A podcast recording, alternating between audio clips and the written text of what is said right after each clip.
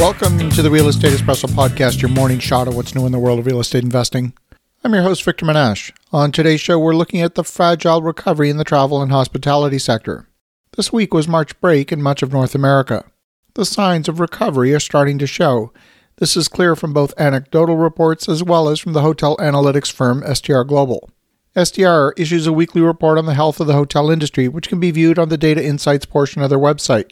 The leisure and hospitality sector added 35,700 jobs in February, according to the Bureau of Labor and Statistics. Hotel occupancy for the first week of March was 49%. That's a 20 week high. More travelers are starting to fly again. Passenger volumes are 40 to 50% below pre pandemic levels, but airports had their busiest weekend in a year, according to the TSA.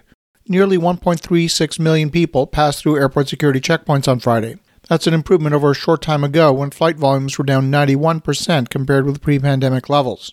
The increased willingness to travel comes down to a number of factors. Number one, falling case counts across the nation. Number two, increasing number of people are being vaccinated. Number three, not to be overlooked, there's fatigue with the whole pandemic.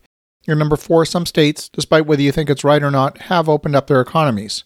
For the third consecutive week, Texas saw occupancy achieve a pandemic high of 59.4% in their hotels, with all markets except San Antonio seeing week over week gains.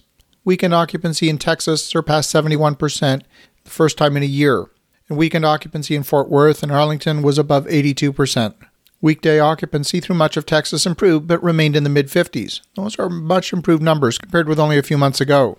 Overall, occupancies recovered to 70% of pre pandemic levels. And RevPAR, that's revenue per available room, has recovered about 55% of pre pandemic levels.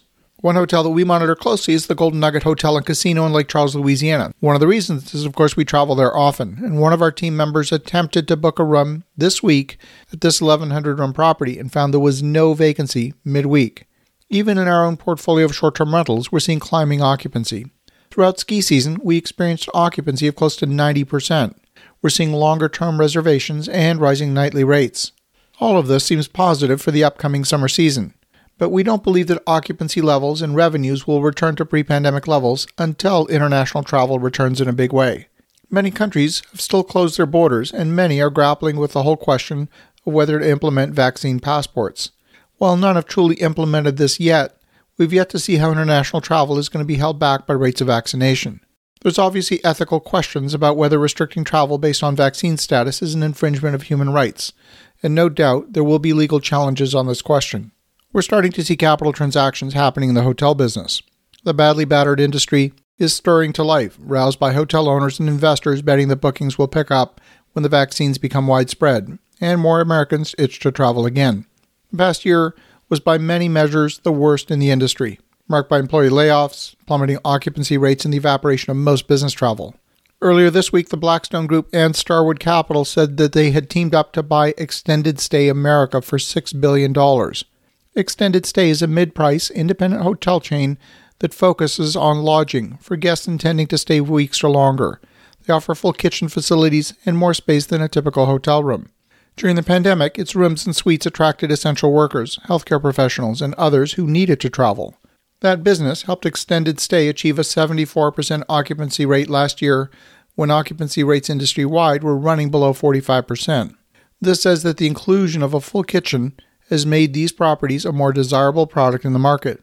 It also mirrors the experience we've had in our own portfolio of short term rentals that also happen to be located in a hotel property with rich amenities.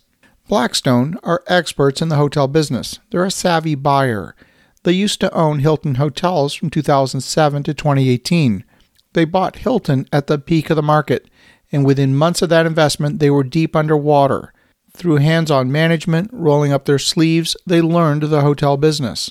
And by the time they turned it around, Blackstone turned a catastrophic loss into a $14 billion gain.